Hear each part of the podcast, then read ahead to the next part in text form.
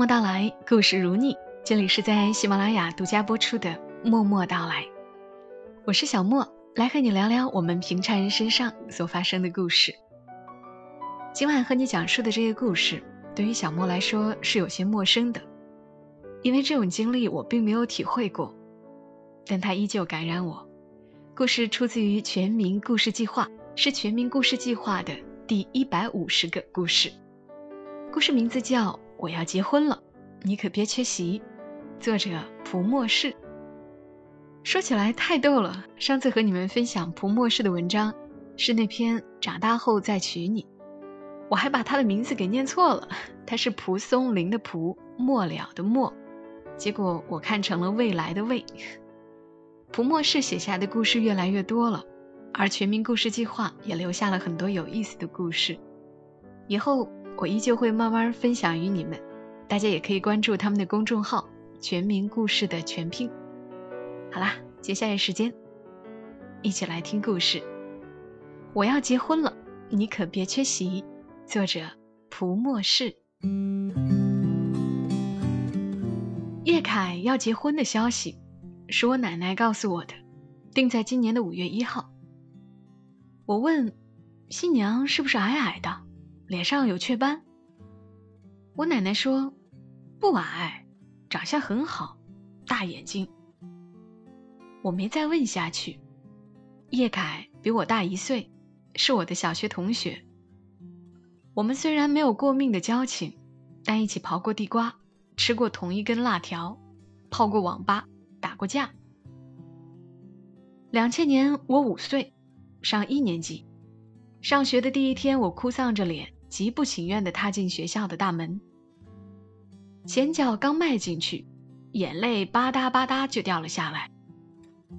走在我前面的男生回过头来，一只手拿着半包飞旺，另一只手指着我，哈哈大笑说：“爱哭鬼。”说完走过来，递给我一根辣条，油腻的手搭在我肩膀上，硬生生的把我拽进了校园。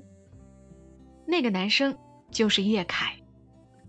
我上学的第一天起，就知道他家开了一个小卖铺，在离学校半公里的地方。他的书包里有各种各样吃不尽的零食。他把零食分发给一些人，那些人就喊他大哥。他让我也喊，我说要呕出来还给他。还没等我呕，他就嫌弃的走开了。上学不到一个月，叶凯在班上收了十几个小弟。上厕所都有一群人跟在后面，我在背地里说那些人像跟屁虫一样，心底却很羡慕，不知道是羡慕叶凯，还是羡慕可以跟在叶凯身后的人。一直到小学二年级，跟在叶凯身后的人陡然减少了许多，班上开始出现成绩好的学生和成绩差的学生，不知不觉就分成了两个阵营。那些以前吃过叶凯零食的好学生，都纷纷远离了他的跟屁虫小分队。因为叶凯的成绩在班上排名倒数，和他不相上下的是我的表哥胡航，他是留级生，来到我班上的第一天，对我说的第一句话是：“以后我罩你。”不过胡航提出罩我的条件是，让我把写好的作业借给他抄。为此，他每天放学都会邀请我去他家写作业。胡航的家跟叶凯的家隔得不到两百米，叶凯让胡航抄完再借他抄，他俩一拍即合。从此，我在放学回家的路上，从独行侠变成了三剑客。他俩抄了我一学期的作业，到了期末考试。我考了班级第一，他俩一个倒数第二，一个倒数第三。考倒数第一那个交的是白卷，班主任找过我，让我跟他们划清界限，我却没放在心上，依旧跟他们厮混着。上到小学三年级，叶凯已经不抄作业了，他连交都不交。放学后，我们仨依旧一起回家，路过叶凯的家。他会跑回家，趁他妈打麻将，偷偷从柜台拿两瓶五毛钱的汽水出来，递给我和胡航。我们喝了叶凯一个学期的汽水，直到有一天叶凯偷拿汽水被他爸发现了，他被暴揍了一顿。第二天，叶凯笑嘻嘻的拿两毛钱的唐僧肉给我俩，塞进口袋里，装作若无其事的朝我们跑来，又若无其事的跑回去。吴航不喜欢吃零食。他把唐僧肉都给了我。我回到家里会把这些零食的钱记在一个小本子上，加上汽水的钱，想着小学毕业的那天，当着叶凯爸爸的面把钱还给叶凯。到了我读五年级，那个本子早就不知道被我扔去哪里了。我们仨六年级在另外一所学校就读，我在一班。叶凯在二班，胡航在五班。学校没有四班，四这个数字在我们小镇不吉利。那所小学曾经的四班死了一个学生，自杀的。胡航跟我说是跳楼的，叶凯却说是上吊的。他朝我俩做出吐舌头的鬼脸。叶凯的眼睛很小，竭力翻着白眼，滑稽的样子让胡航笑出了声。我从小就胆小，听他俩的描述，吓得打了个寒战，却还是附和的笑着。六年级的学生是住宿生，所有学生住在一栋住宿楼，女生住二楼，男生住三楼。开学后的一个月，叶凯凌晨跑到我的床头，把我摇醒，学着公鸭嗓跟我说：“走，通宵去。”没等我回应。他一把将我从床上拽起来，他身后站着一个熟悉的身影，是胡航。我迷迷糊糊穿好衣服，蹑手蹑脚的走在他俩后面，出了宿舍门，又猫着腰，挨着墙壁走到走廊尽头。胡航在最前面回头跟我说：“你第二个下，待会儿抓紧点。”刚说完，就爬上护栏，扒着排水管。只听“砰”的一声，他就不见踪影了。我学着胡航的样子，又是“噔”的一声，学校一片黑黢黢的，鬼都回坟里睡觉了，一点声音都没有。等叶凯下来的时候，那一声“噔”就像瞪在了我的心上。我们翻过厕所后面的墙，跑了一公里，最后转到一条巷子深处，钻进一家黑网吧。屏幕前坐满了学生。胡航和他们一些人熟络的打招呼，找了三个连座去前台开好机子。叶凯笑嘻嘻的对我说：“他可是老手。”胡航回到位子上问我：“想玩什么？”那是我第一次接触电脑，连开机键在哪都不知道。我指着旁边的正盯着一辆跑起来飞快的赛车，和我们看起来一个年纪的人说：“就玩他玩的那个。”好啊。正好我也要买辆新车了，叶凯一脸兴奋地嚷着。于是，我生平第一次通宵，跟着他俩玩了一宿的跑跑卡丁车。之后每隔两星期，叶凯都会在凌晨跑到我床铺旁把我喊醒。我们换了好几家网吧，碰到的却是一些熟悉的面孔。第二天一早，在外面吃了早点。跟着低年级的学生混进学校，一进到教室，眼皮跟掉了铅锤似的，笔直的往下掉。好几次在班主任的课上，他把我喊起来回答问题，我答非所问，班主任狠狠地朝我翻了一个白眼。期中考试前夕，学校保卫科的人在夜晚搞突袭，清点寝室的人数，抓了好几个外出通宵的学生。我们仨人碰巧那天没去，被抓的学生第二天喊了家长。那些家长在校领导面前点头哈腰的样子，我看着心底觉得一阵愧疚。叶凯晚上再来喊我，我装睡没理他，他们也没说话，之后就再没喊我。胡航被抓到是期末考试前的一个星期，那天保卫科来查寝室。跟两个正准备出去通宵的学生碰了个正着，其中一个学生已经扒上了水管，被探照灯一照，滑下去的时候没抓紧，摔断了一条腿。保卫科把他送到医院后，校长亲自带人去网吧逮人，拎回来六个，其中就有胡航。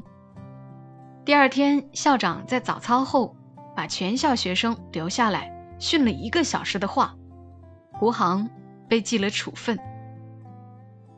我表叔来学校找校长求情，当着校长的面抡了胡航两巴掌，他脸颊绯红，跟渗着血一般。校长态度很强硬，说了句：“他是拿自己的性命开玩笑。”我表叔就灰头土脸的回去了。那一个星期我都没敢跟胡航说话，叶凯倒还是笑嘻嘻的，两个人还经常在走廊打闹。小升初，白亭山小学百分之九十九的人都上横川初中，那是镇上最好的初中。胡航因为有处分。被列入了黑名单，成了那百分之一。去了离我们老家比较近的臭名昭著的西河初中。三剑客从此变成了二人行。胡航在初中开学前对我俩说：“我会去你们学校找你们玩的。”说完，他一脸认真的看着叶凯说：“以后你要照着小事。”叶凯被分到初一七班，我在一班。初中的校园面积有小学三倍大，我跟他见面的次数少了许多。每次在学校里碰到他，他身边都聚着一群人，他们嘴里说着脏话，在路上大声嚷嚷着，有几个还染了头发。叶凯在人群中喊我的名字，他身边的人都用一种挑衅的神情打量着我。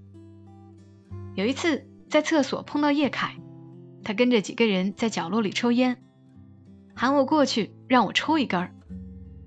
我摇着头没说话，我们僵持了几秒。另外几个人戏谑的笑着盯着我，我的脸涨得通红。叶凯一脚踹在离他最近的人身上，笑个屁！谁他妈让你笑了？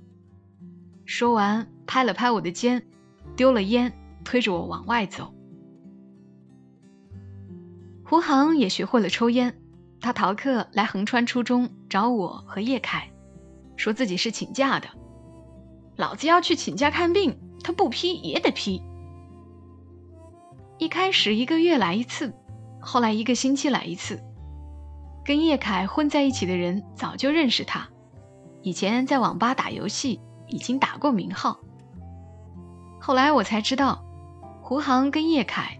经常晚上翻墙去上网，一个星期见面好几次。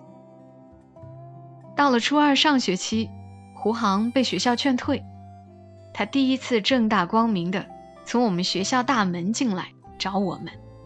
他说：“我早就不想读了。”叶凯看到胡航一脸洒脱的说出这句话的样子，两眼放光，仿佛胡航说的是一个圣迹。胡航退学以后，跟着他爸在工地做小工，没活的时候就窝在街上闲混。有个周末，叶凯邀我一起去网吧，他说胡航已经开好了机子。我去了之后，还是想玩跑跑卡丁车，他俩一起嘲笑我，说早就不玩那个游戏了。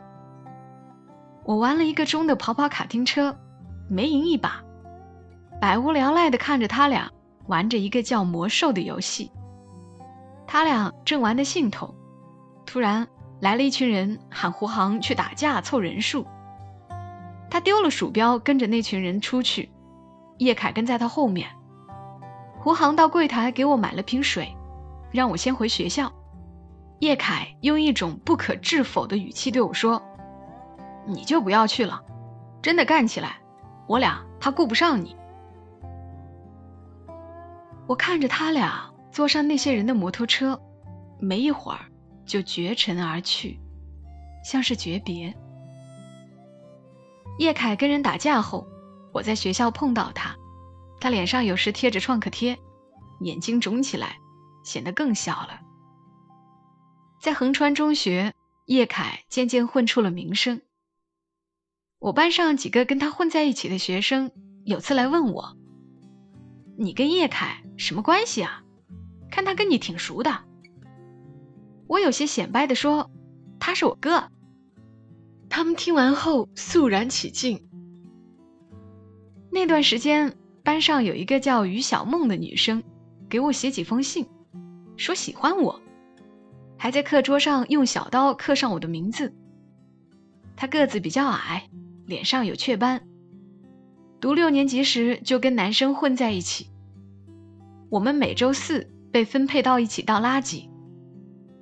她读初一的男朋友知道这个事后，有一天带着一群人在我的班级门口堵我。在我一筹莫展、做好了挨揍的准备时，叶凯带了一群初三的学生来到我班级门口。于小梦让我先回教室，有人喊：“教导主任来了！”他们一群人瞬间都散了。我从其他人口中听说的，叶凯最后带来一群人，在晚上将那个男生揍了一顿，还警告那个男生。你以后再找他麻烦，老子让你进医院。初中最后一年，于小梦跟叶凯走到了一起，成了他的女朋友。叶凯有好几次来班上找于小梦，看到我也只是招招手。叶凯染了头发，打了耳钉，一副玩世不恭的样子，跟穿着校服的我像是两个世界的人。中考前的一个月，叶凯开始逃学，每周的周一通报批评上都能听到他的名字。临近中考，叶凯跟于小梦一起报名去了职校。走之前，他把初中三年买的崭新的文具托于小梦带给我，还传话说：“好好读书，早点考上清华北大。”叶凯家的小卖铺。在那一年扩建成了大商店，有时候去买东西碰到他在柜台收钱。胡航的爸爸拦下来一个工程，他再没偷懒的时候。我中考考上了县城的一中，学校一周只放半天假，只有月底回家见过叶凯几次，见到胡航的次数更少。我们只有在过年的期间聚在一起。胡航骑着摩托车带着我俩去镇上的游乐场玩。我读高二那年，叶凯技校毕业，跟着他叔叔去了外地打工。在他走之前，约了我们俩一起去吃烧烤，当做给他践行。他俩喝着酒，我因为喝酒上脸就没喝。吃到一半，我问胡航：“以后什么打算？”他说：“不知道。”我爸让我去当兵，体检已经过了。那你去呀？我说，当兵好屌的，去部队还可以学一身本领，以后打架都不怕了。叶凯嚷着：“去个屁，还不得先掉几层皮，没出来就累死在里面了。”胡航愤愤地说：“要是去了，得好几年就见不到面了。”我们都没再说话。胡航接到他爸电话，让他去工地干活。他把酒喝完，对我们说：“打架，记得要报警头部。”说完，挥了挥手，走了。一个星期后，我回家，我奶奶说胡航跟他爸打了一架，是在我们喝酒的那天晚上。他拎着他爸的衣领，把他贴在墙上。他爸怒吼着：“你打死我！你今天不打死我，我是你儿子。”胡航一下子瘫坐在地上。第二天收拾了行李，去了部队。我高考后没有如叶凯的愿考上清华或者北大，填了一所普通的本科。办升学宴那天，叶凯赶不回来，他在那天给我发 QQ 消息：“兄弟。”我在外面闯荡呢，你结婚的时候份子钱再补上，祝贺你啊，阿世。我盯着屏幕，一时不知道说些什么，最后打了两个字：谢谢。没一会儿，身边的高中同学就把我拽过去敬酒。一年后，叶凯的爸爸得了脑梗栓，叶凯连夜从外地赶回来，站在医院的重症监护室外，哇哇的哭出了声。我当时在学校，在场的人说，从他上小学起，就没见他哭过，哭起来跟死了心似的。叶叔的病花光了他家这么多年开店铺的积蓄，抢救过来后，人还是变得恍惚许多。在路上碰到我，有时会问：“你没有跟我凯一起放学吗？怎么就你一个人回来了？”叶凯留在了老家，帮衬着家里开店，跟着中年男人一起凑桌子打牌。每天早上天没亮就起来去街上打货。他爸以前做的事儿，现在都揽在他的肩上。去年年底，胡航从部队请假回来过年，他比以前壮实许多，染过的长发剪成了寸头。我经过他家门口。他正拿着一根水管，跟他爸一起清洗门前的水泥地。他看到我，朝我憨笑着，要了我的电话号码，说以后要多联系。我想找他们再聚一次，叶凯却忙着卖年货，没有时间。那几天正是店铺最赚钱的时候。我们仨儿从此再没聚过一次。我奶奶跟我说完叶凯要结婚的消息，然后问我：“你五一回来吗？”我沉思了半会儿，说：“再看。”吃完晚饭，我们出去散步，到了叶凯家的店铺，我跟我奶奶走了进去。叶凯正在抽着烟，背对着我跟人打麻将，嘴里叫嚷着：“三条，三条。”我走到柜台前。寻思着要不要买点东西喊一下他，走近了，才看到在柜台隔壁的房间，门敞开着，墙上挂着他的结婚照，新娘是我不认识的人。他侧着脸望着叶凯，叶凯目视前方，化妆师遮掩了他脸上的一些疤痕，他的笑容里有这个年纪不该有的疲倦。我奶奶喊了我一声，让我回去。叶凯回头看了一眼，没说话，又转过身去。第二天，我坐车回学校，睡得迷迷糊糊，手机震动了一下。我打开微信，加了我微信后从来没有跟我聊过天的叶凯，发来了一条消息：“我结婚，记得来当伴郎，别缺席了。”我回。去你大爷的！也不说新娘是谁，我肯定去啊。他没再回消息，车子颠簸起来，我的睡意全无。这么多年，我们仨儿奔在各自的路上，叶凯活成了他活的样子，吴航也活成了他活的样子。我们再无话说，我却一直带着他俩的影子活着，注定要走的时候。没有回过头。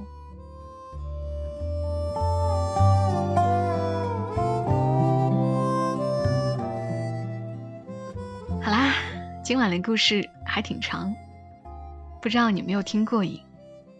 开头还挺平静的，这不就是一起成长，然后各奔东西的故事吗？到后面又让人热了眼眶。有一个读者在这篇文章后面的评论区说了一句。愿我们半生重逢，归来仍是少年。这让我很触动，赤子之心最是难得。这个故事让你想起了谁呢？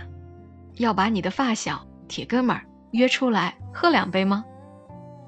愿人常在，情常在。更多节目信息，记得关注“默默到来”的公众号。沉默的默，娓娓道来的到来。或者直接输入 ID“ 默默到来”的全拼，再加一横。祝你夜好眠，小莫在长沙跟你说晚安。